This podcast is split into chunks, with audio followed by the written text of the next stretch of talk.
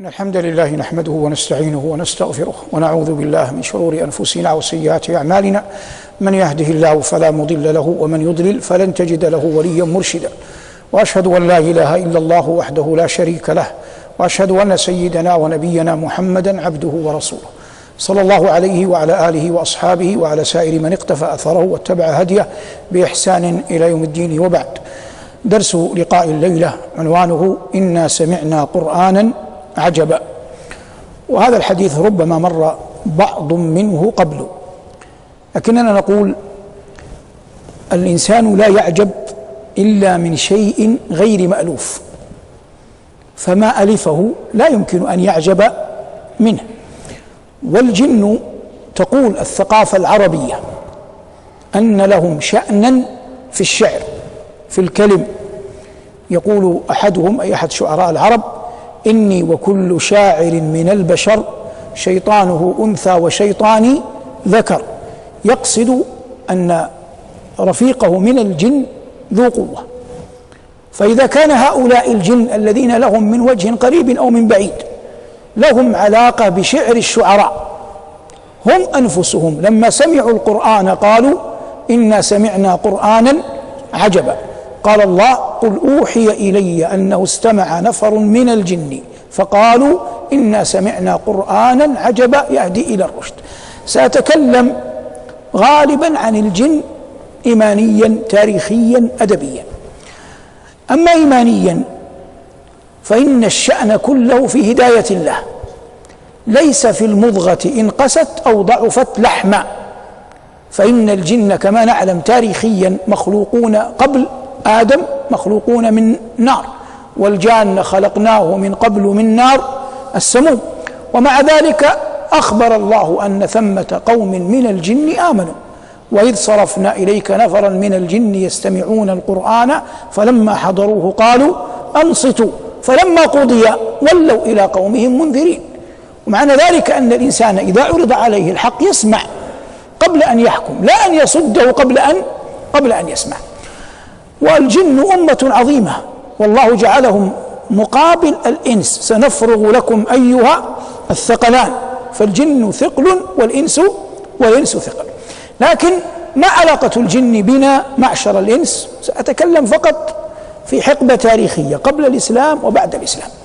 قبل البعثة حيل بينهم وبين خبر السماء حتى لا يكون لهم سلطان على الوحي، إلا من استرق السمع فأتبعه شهاب ثاقب، وأنا كنا نقعد منها مقاعد للسمع. هذا كنا فيما سلف. وحيل بينهم وبين خبر السماء تعظيما للقرآن الذي سينزل سين سينزله الله سينزله الله بواسطة جبريل على قلب محمد صلى الله عليه وسلم. هذا خبر تاريخي. من الأخبار تسمعون بحرب ابن أمية. حرب ابن أمية والد من؟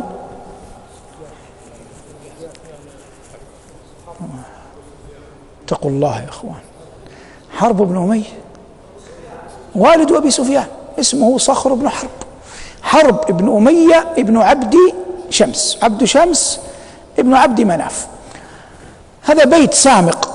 نأتي لحرب. هذا حرب هذا كان نديما لعبد المطلب جد النبي صلى الله عليه وسلم، كان بينهم علاقة.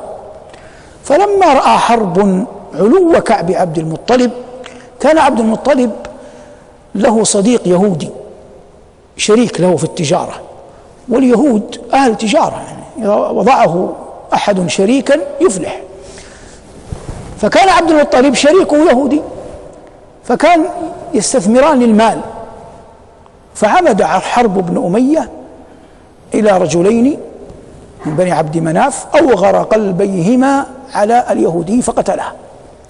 فأخذ عبد المطلب يبحث عن قاتل صديقه حتى علم بحال الرجلين، فأجارهما حرب بن أمية فتنافرا.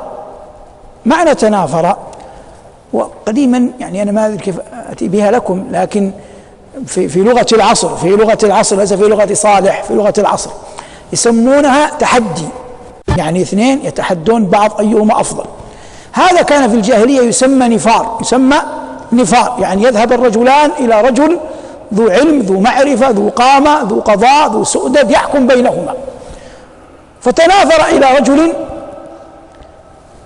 من العرب يؤتى إليه، ففضل عبد المطلب على على حرب، فقال حرب له: إن من انتكاس الزمان أن يسأل مثلك، إن من انتكاس الزمان أن يسأل مثلك. الآن تتكلم عن رجل فيه عنفة يعني. ثم إن عبد المطلب ترك حربا، يعني ترك منادمته وأصبح ينادم عبد الله بن جدعان الذي هو من بني تيم من جهة أبي بكر، الذي أصبح سيدا بعد أن رزق مالا. هذه قضية أخرى. نبقى في مين؟ في من؟ في حرب. حرب هذا خرج ذات مرة، يقولون حصل له نزاع مع بعض الجن، فتزعم الجن أنها قتلته وأنها دفنته، وقالت بيت شعر بعد أن قتلته ودفنته: وقبر حرب بمكان قفر وليس قرب قبر حرب قبر. هم يقولون أين الدليل إن الجن قالته؟ قالوا لا يستطيع أحد أن يقوله سبع مرات دون أن أن يخطئ. ويظهر لي أن هذا الذي يحصل في في اللهو بين الناس لما يقولون لبعضهم أعد الكلمة آتية من هذا الباب. وقبر حرب بمكان قفر وليس قرب قبر حرب قبر، يعني في مكان مهجور لا يعرفه أحد، نحن الجن قتلناه ودفناه ليس بجوار القبور في مكان قفر ليس فيه أحد. هذه علاقة الآن الجن بمن؟ بحرب ابن أمية.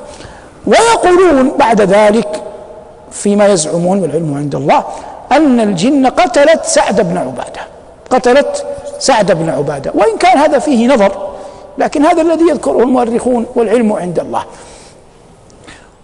وما أدري هذه يقولها، نتركها خير. طيب، هذا ما يتعلق بالجن في القتل، ما يتعلق بالجن في في في القتل.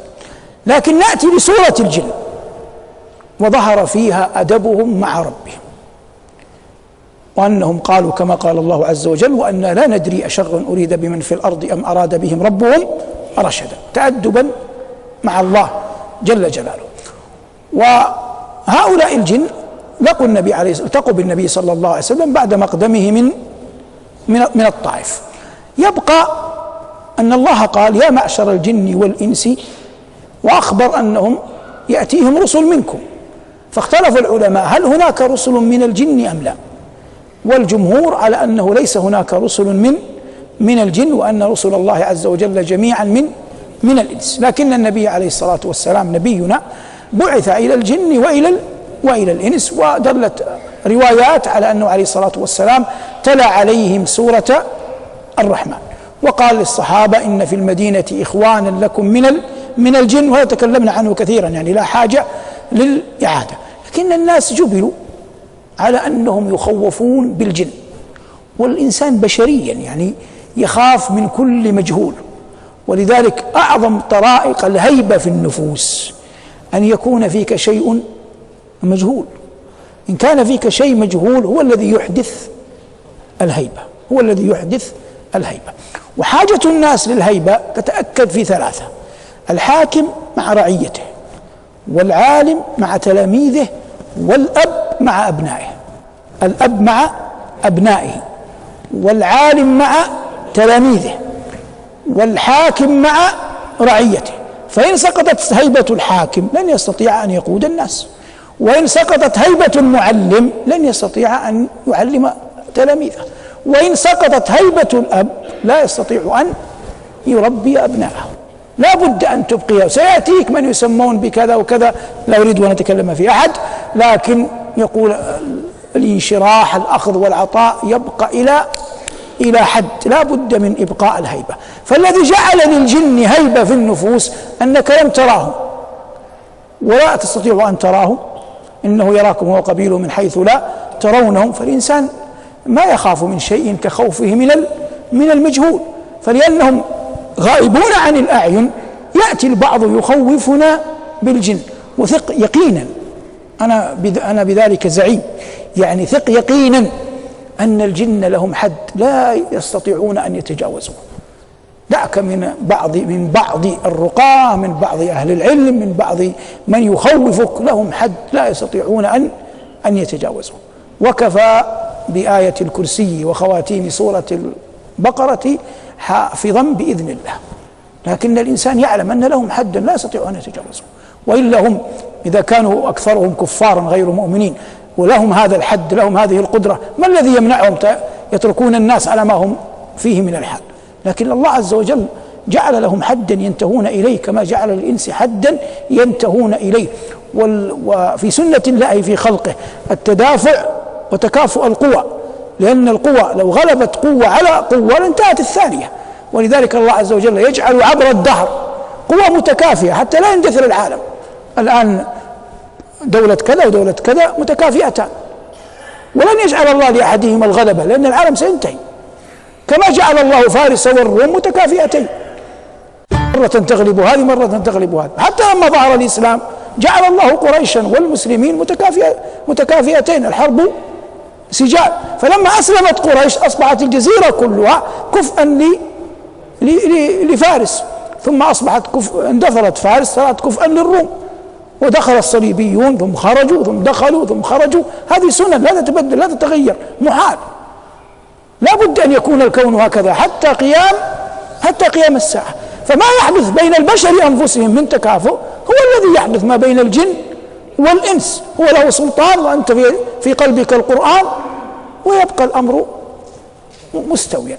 مر معنا قضية دخولهم الجنة، وقال بعض العلماء إنهم لا يدخلون الجنة، وقلنا هذا بعيد، والأصل أن الله عز وجل وعد كل مؤمن من جن وإنس بالجنة.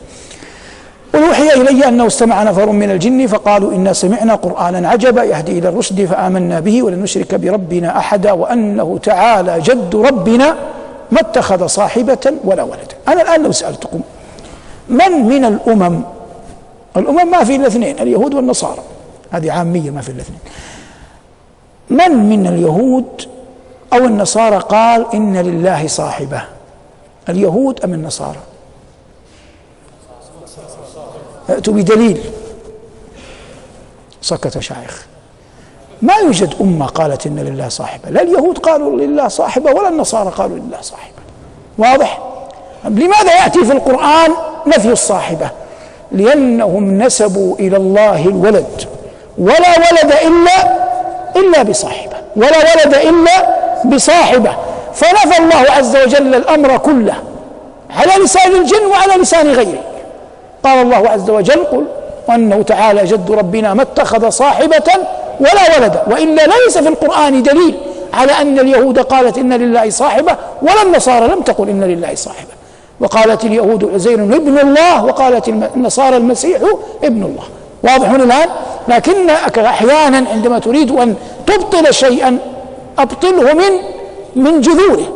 فقول الله عز وجل حكاية عن الجن وأنه تعالى جد ربنا ما اتخذ صاحبة ولا ولد رد للباطل هذا كله من أوله إلى آخره، سبحانه أن يكون له ولد، له ما في السماوات وما في الأرض وكفى بالله وكيلا.